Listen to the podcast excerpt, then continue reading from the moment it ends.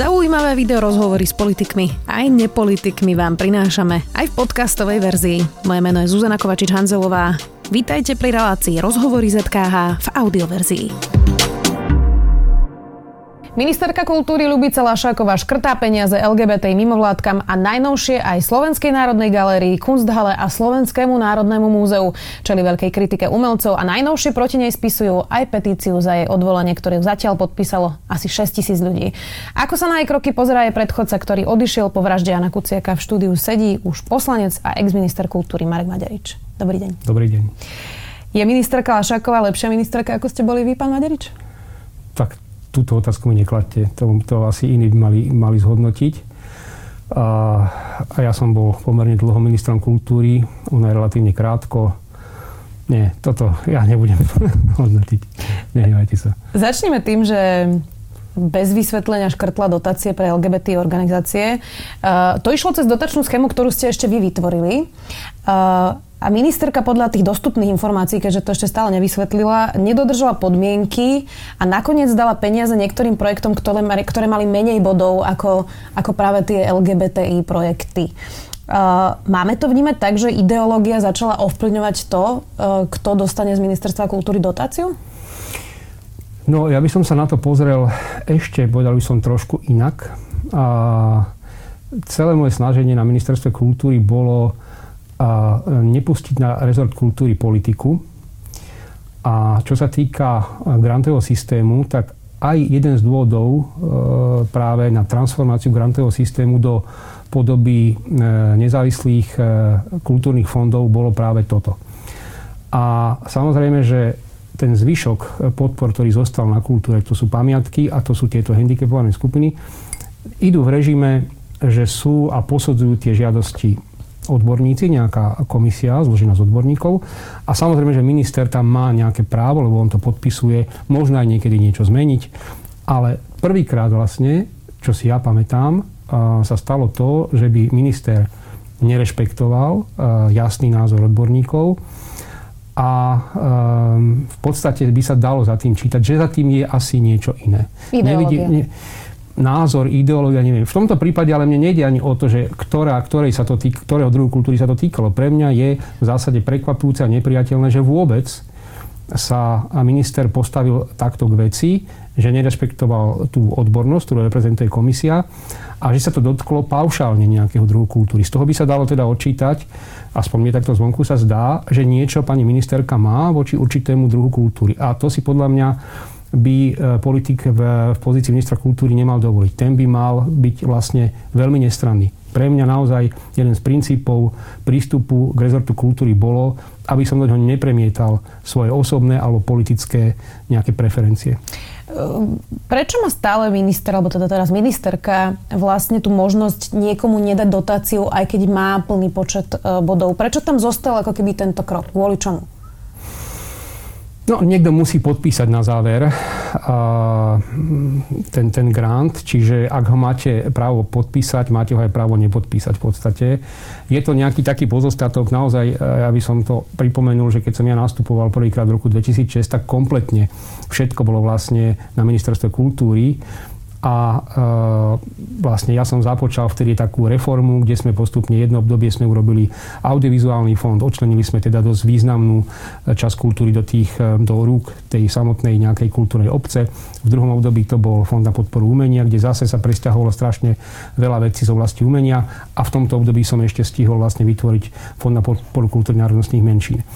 A zostali tam vlastne dva dneska tie programy. Obnova pamiatok, to je cez dotačný program Obnome si svoj dom a tieto handicapované skupiny. E, musíte podľa môjho názoru nechať e, do istej miery tomu, kto e, to podpisuje, teoreticky mu aj to právo a niečo možno nepodpísať, alebo možno mierne, ale v diskusii s tými odborníkmi to upraviť ja tu hovorím, alebo my, sa tu na, my sme konfrontovaní so situáciou, kedy paušálne sa k niečomu a bez vysvetlenia v podstate. Lebo ešte by sme mohli prijať, že by sa pani ministerka jasne postavila pred verejnosť a povedala by, možno dajme tomu aj svoj politický názor, že by teda to ako keby riskla, alebo že ona by vniesla tento podľa mňa dávno prekonaný princíp a povedala by áno, ministerstvo kultúry mnou reprezentované, jednoducho nepovažuje tento druh kultúry umenia za podpory hodný, takže ja to nikdy nepodpíšem.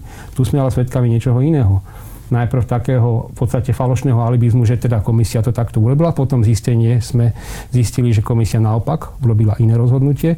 No a potom, neviem, nakoniec sme zastali na tom, že bude druhé kolo a pani ministerka sa bude osobne zúčastňovať toho posudzovania, čo je ďalšie absurdum, pretože e, potom sa pýtam, pôjde posudzovať všetky žiadosti, pri každej komisii bude sedieť, veď e, ona nie je odborníčka, ani ja som nebol odborník, nikdy by som si netrúfol posudzovať jednotlivé projekty, na to sú iní ľudia.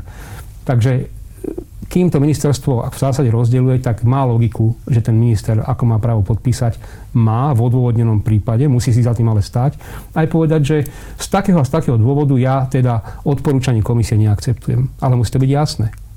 Takže... Vy ste skôr konzervatívec, z vašej podstaty nie ste nejaký e, liberál práve o takýchto teda, nazvime to, etických hodnotách. Vy by ste škrtli peniaze do UAMU Prideu alebo teda festivalu Inakosť? Bolo by to vaše rozhodnutie? Ja som vždy akceptoval, a ako som vám teraz naznačil, v zásade som aj sa snažil, e, pokiaľ to bolo možné, preniesť toto rozhodovanie na nezávislé kultúrne fondy. Čiže váš názor ako keby nie je podstatný? No, mm, nie, že nie je podstatný, tak nemôžem byť odborník na všetko. Samozrejme, že mám osobne nejaké preferencie v oblasti kultúry, v oblasti, v oblasti umenia, No ale e, princíp je taký, a na to sú vlastne v tom štatúte e, tie komisie, že rozhodujú odborníci, alebo odporúčajú odborníci a minister by im mal dôverovať už len preto, aby nebol, ako teraz pani ministerka, podozrievaný z toho, že do toho vnáša buď politiku alebo nejaký svoj svetonázor. Čiže to nie je podstatné, či ja som liberál alebo konzervatívec. Ja som naozaj od prvého okamihu, čo som prišiel na kultúru, bol jeden z princípov, že nepatrí politika do rezortu. A tým mám na mysli nie to, že nemôžu byť umelci politicky angažovaní, ale že mňa nezaujíma, či môj zamestnanec alebo riaditeľ inštitúcie e, inklinuje k takému alebo onakému politickému e, význaniu alebo smerovaniu a, a takisto som nikdy nepripustil to, že by sa mal obsadzovať pozície v rezorte kultúry napríklad podľa nejakého želania politickej strany. A priznám sa, že občas boli také pokusy. Veď e, možno v iných rezortoch sme to aj videli, že sa všelijaké e, úrady obsadzujú na základe dohody Trafky. koaličných strán. No ale vy ste mali trochu silnejšie postavenie v strane, e, ako má pani Lašoková. No, Neviem, možno áno, ona je krajská predsednička zase, takže nemyslím si, že bola zase politicky bezvýznamná, ale o to nejde. To predsa musí uplatňovať podľa mňa v takomto rezorte aj minister, ktorý nemá silné, silnú pozíciu v strane. Ja si zase nepamätám, že by napríklad môj predchodca Rudo Chmel zavádzal nejaké stranické nominácie do rezortu kultúry. To si myslím, že trošku vyplýva aj z toho vlastne osobnostného nastavenia a, a toho, ako chápeme kultúru a rezort kultúry. Či ho chápeme a, tak, že má tam teda ten štát dominovať. A ja som napríklad s istým prekvapením zistil, že mnohí moji kolegovia sa na to možno aj počas môjho ministrovania dívali inak, lebo keď som sa stal nezávislým, nezávislým poslancom, tak zrazu v tom výbore som od mojich bývalých kolegov začal počúvať, že som e, dal e, peniaze, e, štátne peniaze pre kultúru do rúk Bratislavskej kaviárne, alebo že teda štát by mal o všetkom rozhodovať.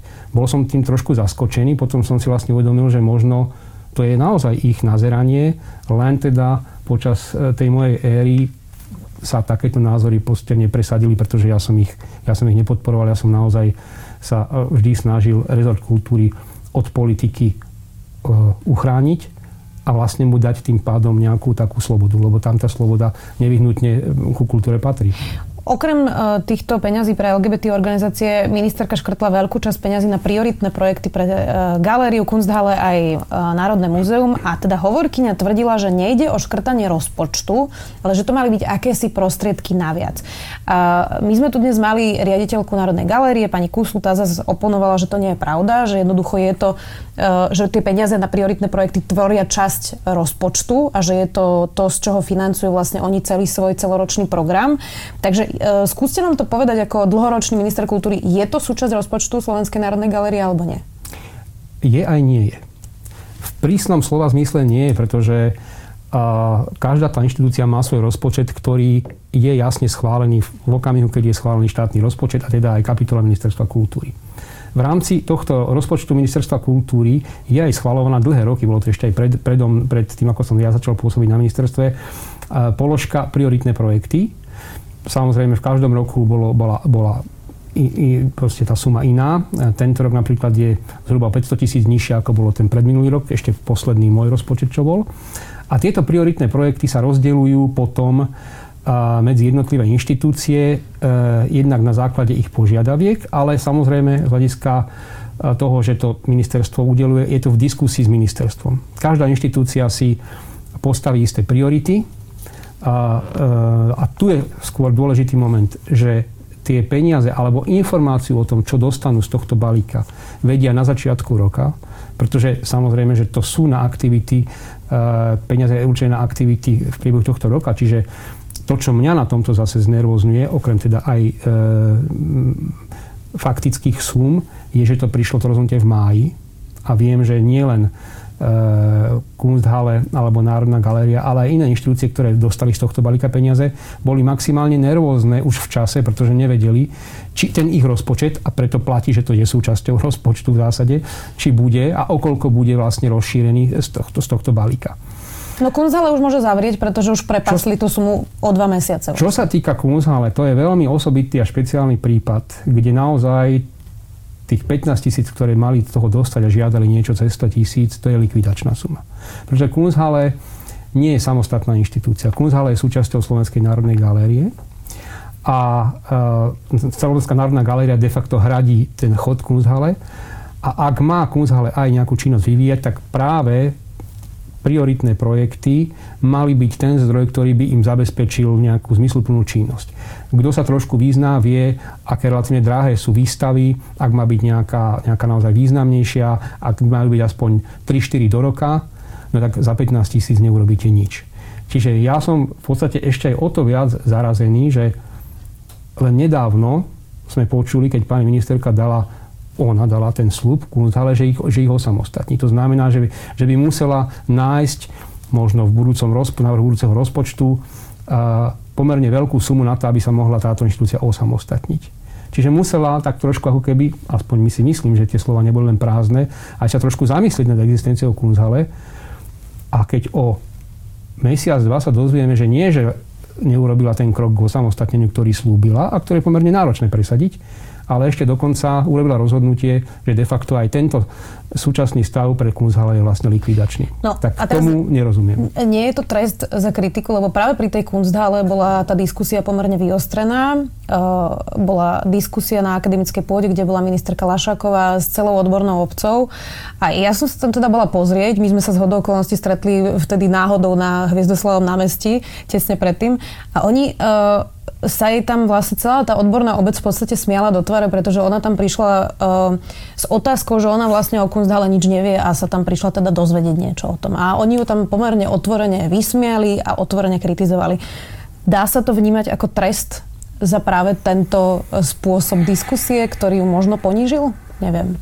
No, to ja nevidím do, do rozmýšľania pani ministerky ani ľudí okolo nej, ktorí dnes o tom rozhodujú. Uh, určite by som v tom videl aj kus neznalosti. Lebo rozmýšľam tak ľudsky, že prečo by si vlastne e, chcela ďalej škodiť, veď e, je ministerko relatívne krátko a už, už proti nej bolo niekoľko petícií.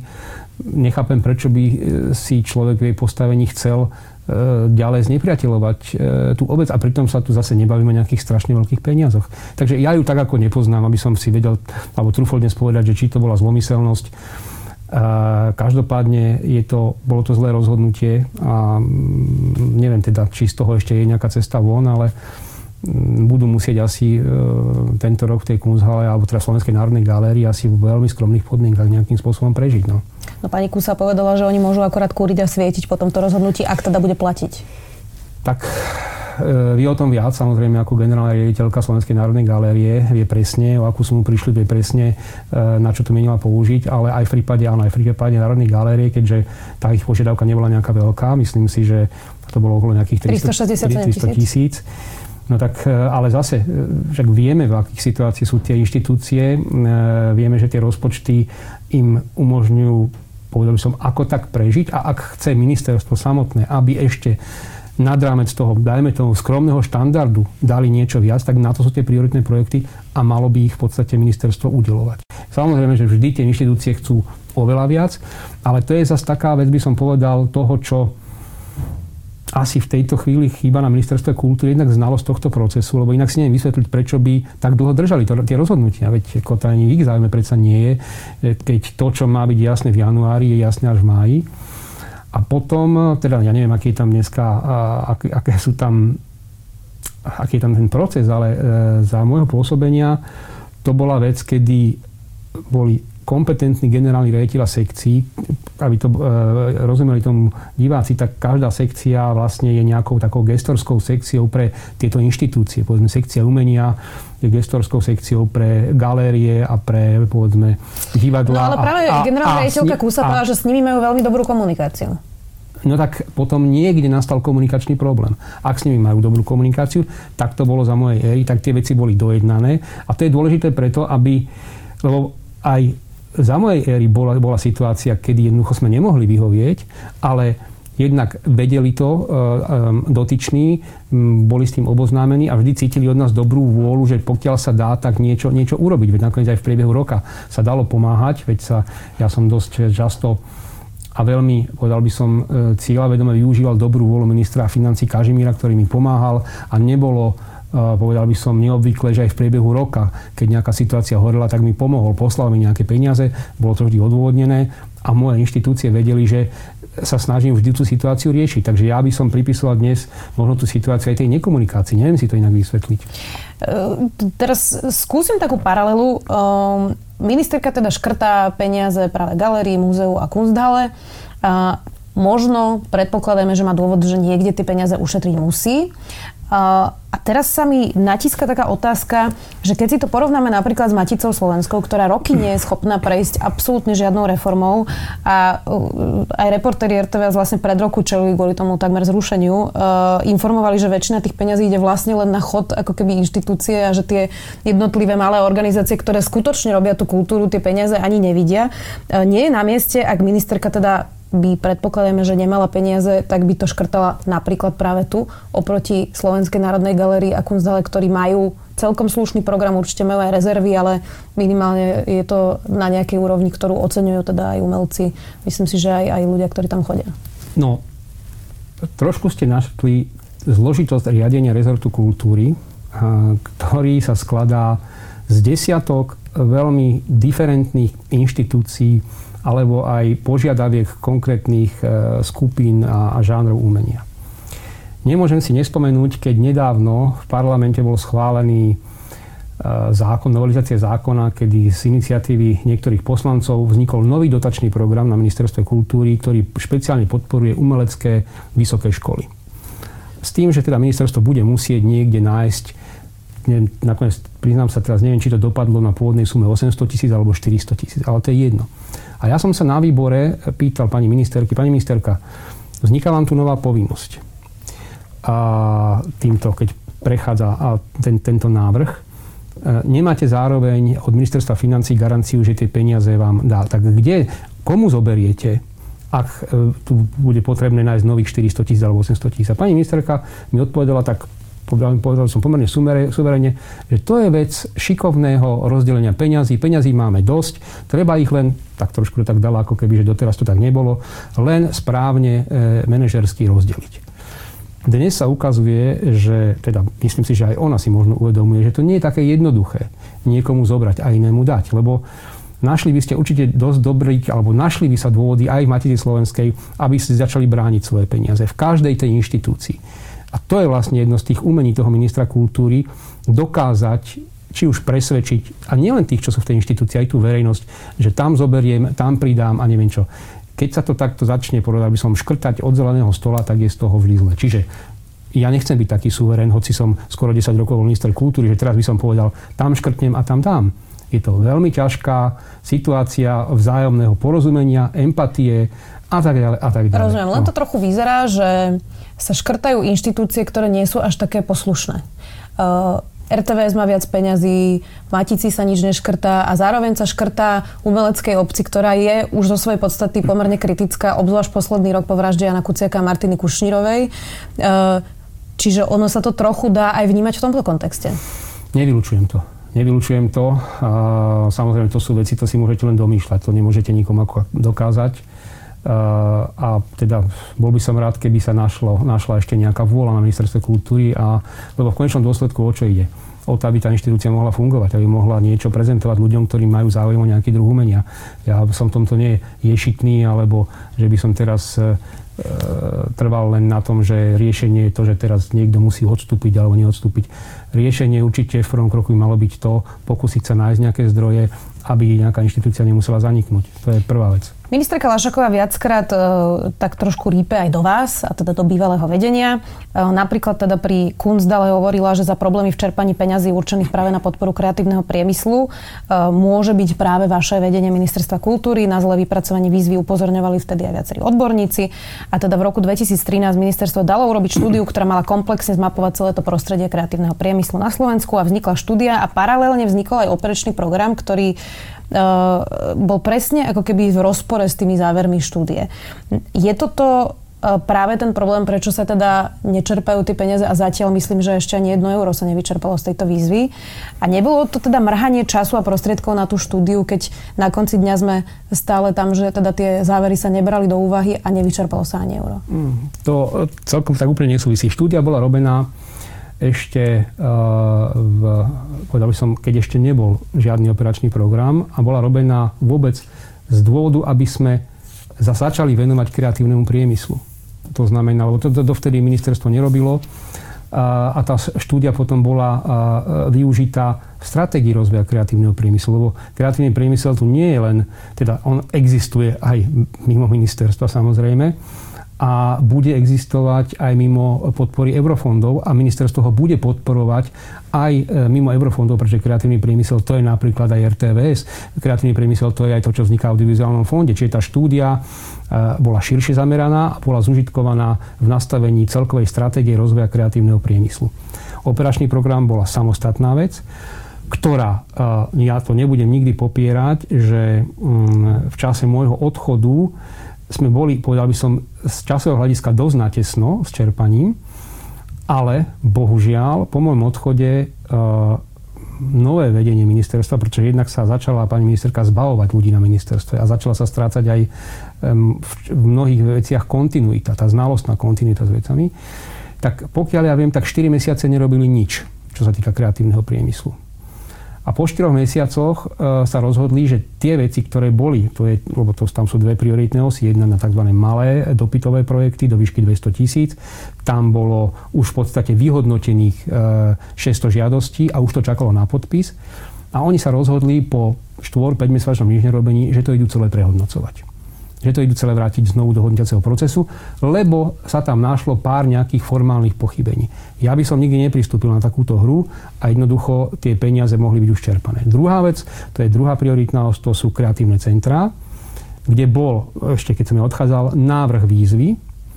Je faktom, že túto výzvu dlho, dlho, dlho e, náš nadriadený orgán, centrálny koordinačný a riadiaci orgán, to je podhospodárstva úrad vlády, držali, nevyjadrovali sa nám k tomu. Po nástupe pani ministerky takisto bolo dlho, dlho ticho. Až sme sa relatívne nedávno dozvedeli, že teda túto výzvu ministerstvo kultúry samo stiahlo a vraj pracuje na novej výzve. Ja si teda ne, jednak nepoznám dôvody, prečo ten návrh výzvy ministerstvo kultúry stiahlo a dodnes neviem, aká bude tá nová výzva. Čiže e, tým chcem povedať, že premrhal sa strašne dlhý čas od môjho odchodu do dnešného dňa a aj keď môže pani ministerka, dajme tomu, hovoriť o nejakej situácii, ktorú zdedila, je tam už vyše roka a nedá sa, povedal by som, dnešný stav pripisovať tomu, čo bolo e, v roku 2000, na začiatku roku 2018. Takže preto je taká situácia, aká je a ja si myslím, že čas tam je toho, že a vlastne dlho, dlho sa nerobilo nič na ministerstve po jej nástupe v tejto oblasti. V Českej republike len nedávno odstúpil minister kultúry, pretože vymenil šefa galerie a v podstate nevysvetlil prečo a, a nakoniec po tlaku verejnosti odstúpil. Nemala by ministerka kultúry zvážiť odstúpenie, keď už čeli tretej výzve uh, od svojej vlastnej ako keby odbornej obce na odstúpenie za jeden rok a evidentne jej tá obec nedôveruje? Hm. No, to je, viete, sme nejakých 9 mesiacov pred voľbami Takže kladiem si otázku z tohto hľadiska, do akej miery je ešte zmysluplné nejaké odstupovanie alebo odvolávanie. Na druhej strane, ako človek, ktorý bol skoro 10 rokov ministrom kultúry, a možno to bola otázka šťastia, neviem, tu nechcem veľmi rozvázať, ale vlastne za ten čas som nebol ani raz odvolávaný v parlamente a nevznikla proti mne žiadna petícia. E, a nakoniec som z istých dôvodov sa tej moci a toho postavenia vzdal ja si osobne neviem predstaviť, keby som mal, povedzme, možno aj jednu takú veľkú petíciu proti sebe, že by som na tej pozícii zotrvával. A keď to už je za taký krátky čas tretia, ale je to na rozhodnutí pani ministerky. Mne ako človeku by to bolo asi veľmi nepríjemné, možno o to, ale o to viac, že ja som sa vždy cítil súčasťou e, kultúry. Nikdy som sa netajil tým, že mám strašne veľa známych kolegov, lebo som v tej oblasti pôsobil tak keby sa títo ľudia vlastne proti mne postavili, tak asi by som ja teda sa porúčal. Lebo s takou, ako povedal som, mierou nedôvery E, kde sú desiatky mienkotvorných ľudí s takou, mienko, e, s takou, v takejto situácii pracovať e, by pre mňa bolo asi neúnosné. Ešte jedna téma, ktorá sa riešila uh, za ministrovanie pani Lašakovej a to je Slovenské národné divadlo. Ona teda odvolala riaditeľa pána Chudovského, pretože hovorila, že uh, to hospodárenie nebolo v poriadku. Potom vymenovala z riaditeľa jeho ekonomického riaditeľa Vladimíra Antalu, čo už samé o sebe je zvláštne, keď niekoho odvolá pre finančné nezrovnalosti. A dodnes nevypísala výberové konanie na toto miesto. To je normálne, aby takto vážnu inštitúciu e, na Slovensku riadil niekto, kto neprešiel výberovým konaním dnes, keď robíme verejné vypočutia takmer na všetky dôležité funkcie? V prvom rade mi sa zdalo prvá vec nenormálna, že nech si kto E, čo chce myslí o bývalom generálnom riaditeľovi Marianovi Chudovskom. Bol to najdlhšie slúžiaci e, generálny riaditeľ Národného divadla. A za jeho éry, možno to nemuselo byť vždy jeho pričinením, ale za jeho éry ako e, vynikajúce výsledky podávala činohra, balet, opera. S ním bolo na môj vkus zatočené naozaj nekultúrne. Prišla nejaká fáma o tom, že sa chystajú cez prázdniny nejaké štrajky v divadlách to, keď sa podľa mojej mienky samotným týmto uh, autorom tejto fámy predsa len samým ako asi zdalo, že to není ten najpresvedčivejší argument, že keď v lete teda budú, bude SND štrajkovať, takže niečo nastane, tak prišli s nejakým auditom, s nejakým hrozným zistením, ale dodnes vlastne, neviem, ak to bolo také strašné, tak by sme mali vedieť nejakých dôsledkov, že tam niekto niečo spreneveril, alebo, alebo neviem, tak toto tiež neviem. Tak sa mi to zdalo také veľmi čudné, to jednoznačné a rýchle odvolanie generálneho Menovanie to je zase tá druhá vec. Pretože je fakt, že zákon, a ten zákon som ešte ja robil, dáva možnosť ministrovi alebo ministerke priamo eh, v určitých inštitúciách, ako je Slovenské národné divadlo, niekoho menovať.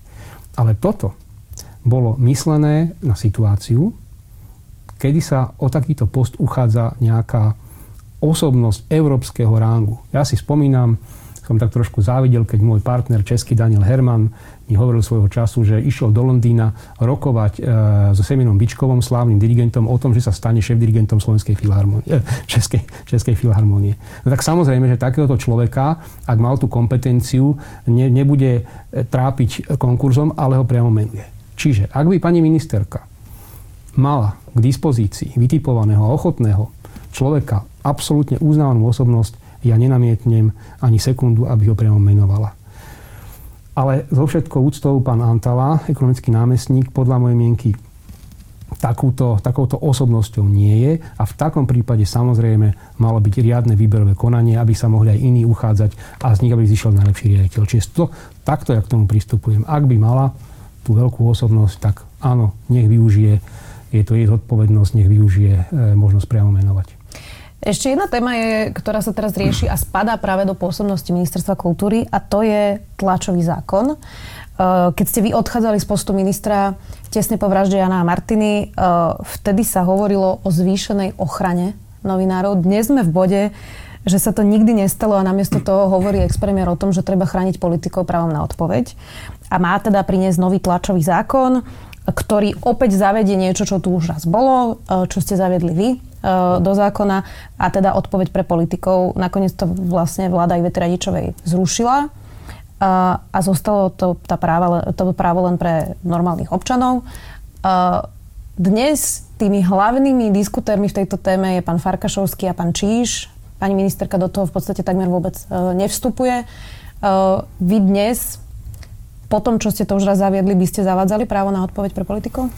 Ja som sa k tomu už vyjadril, ale zopakujem to v krátkosti. Samotný inštitút práva na odpoveď podľa mňa je, je, je normálny, môže byť súčasťou aj mediálneho práva. E, e, keď sme ho zaviedli, e, bolo to vlastne podobným znením, ako je ten, alebo skoro totožným, ako je to ten súčasný návrh. A dva roky platil a tiež boli, dva roky platil v tej podobe a potom vlastne toto bola vlastne základná zmena, ktorú urobili Rajčovej vláda, že teda zbavila právo na odpoveď tam máme v zákone, ale nemôžu ho uplatňovať politici. Za tie dva roky sa ukázalo, že skoro žiadny politik o to právo na odpoveď nepožiadal. Čiže ja keď som sa v roku 12 vrátil na ministerstvo kultúry, tak som jasne povedal, že nebudem ten tlačový zákon meniť, pretože tá prax jednak ukázala, že to právo je, je e, nevyužívané, že nie je asi až tak potrebné, ako politici tvrdia. A ďalšia vec, že som si časom aj ja priznal eh, chybu v tom slova zmysle, že ak teda by tam malo byť, tak malo byť zavesené na nepravdivom skutkovom tvrdení a nie e, len na e, tom subjektívnom e, zhodnotení, či žiadateľ e, aj nakoniec, či chce odpovedať aj na to práv, nejaký, práv, nejaký fakt, ktorý je o ňom zverejnený. Čiže e, a tým, že som sa vlastne za tú éru nasledovnú 6 rokov o to nepokúsil, tým vám dávam odpoveď, že ne, nechystal som sa, áno, a nezavádzal by som to. Dobre, a skúste mi vysvetliť, že ako sme sa, poznáte aj pána Fica, veľmi dobre dlho ste spolupracovali, ako sme sa dostali z bodu po vražde novinára, keď sme hovorili o lepšej aj zákonnej ochrane novinárov, do bodu, že dnes zistujeme, že tu uh, nejaké komando Mariana Kočnera sledovalo novinárov a hovoríme o ochrane politikov.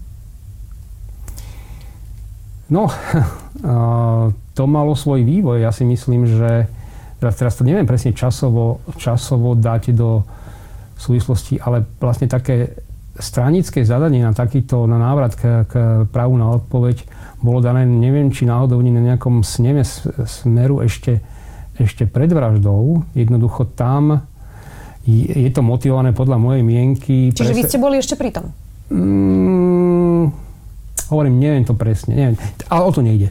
Odpoviem na otázku inak. Myslím si, že toto uh, pramení z pocitu uh, hlbokej krivdy, ktorá sa deje uh, vládnym politikom zo strany novinárov. To je podľa mňa motív. Je opravnený ten pocit krivdy?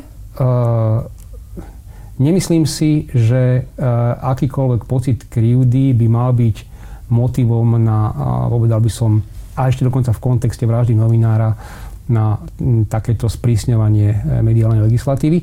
Alebo ak, tak potom minimálne nechať to právo na odpoveď zavesené len, keď je to e, skutkové tvrdenie uverejneného človeku nepravdivé. Tam by som to ako keby zas vedel ako prehltnúť a nech to tam je. Ale opakujem, e, to zase máme tam právo na opravu, tak to by bolo v takej nejakej kolízii. No však uvidíme, ako to dopadne a v akej podobe sa to vlastne na konci dňa dostane do parlamentu.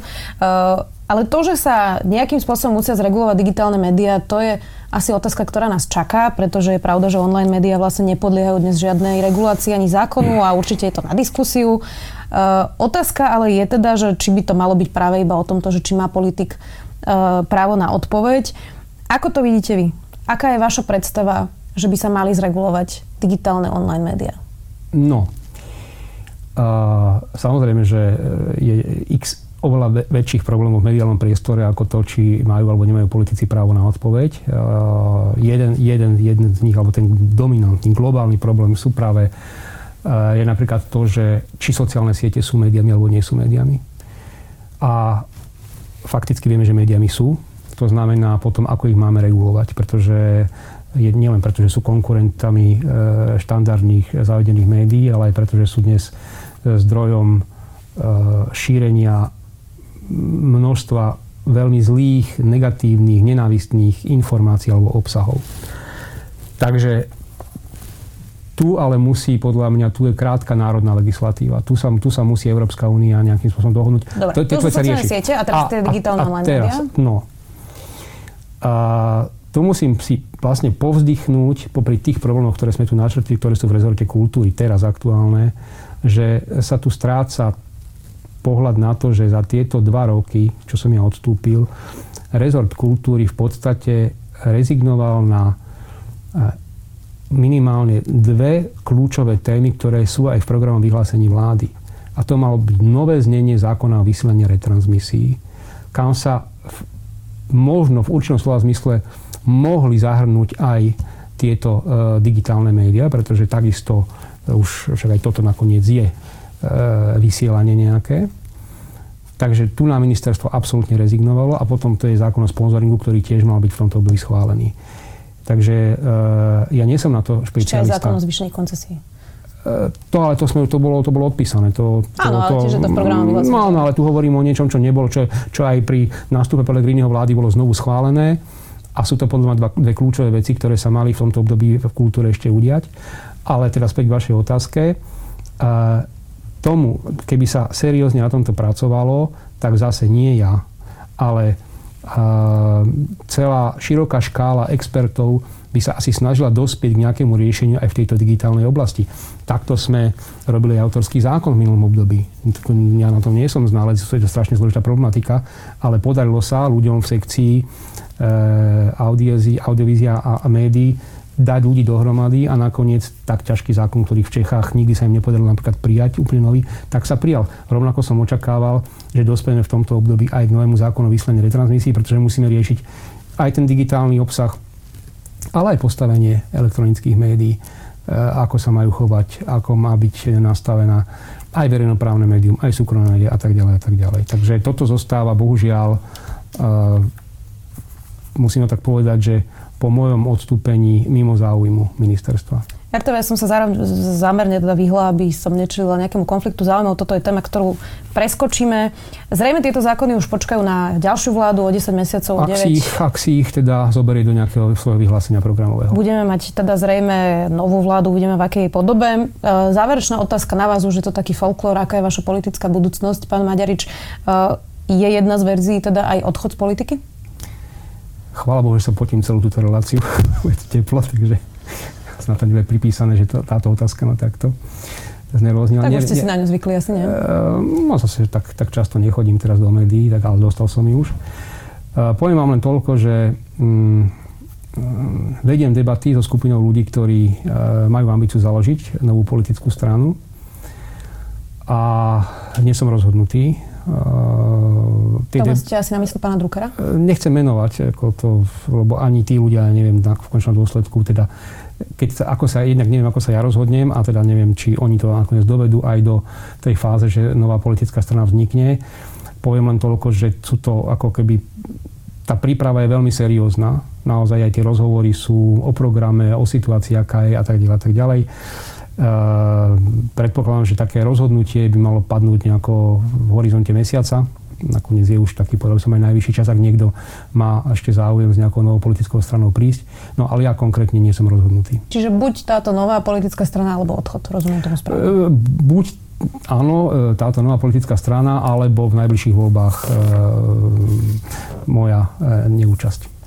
Uvidíme, ako to celé dopadne. Ďakujem veľmi pekne, že ste prišli do štúdia Sme video. Dnes tu bol ex-minister kultúry a poslanec Národnej rady Marek Maďarič. Ďakujem za pozvanie. Počúvali ste podcastovú verziu relácie Rozhovory ZKH. Už tradične nás nájdete na streamovacích službách, vo vašich domácich asistentoch, na Sme.sk, v sekcii Sme video a samozrejme aj na našom YouTube kanáli Denníka Sme. Ďakujeme.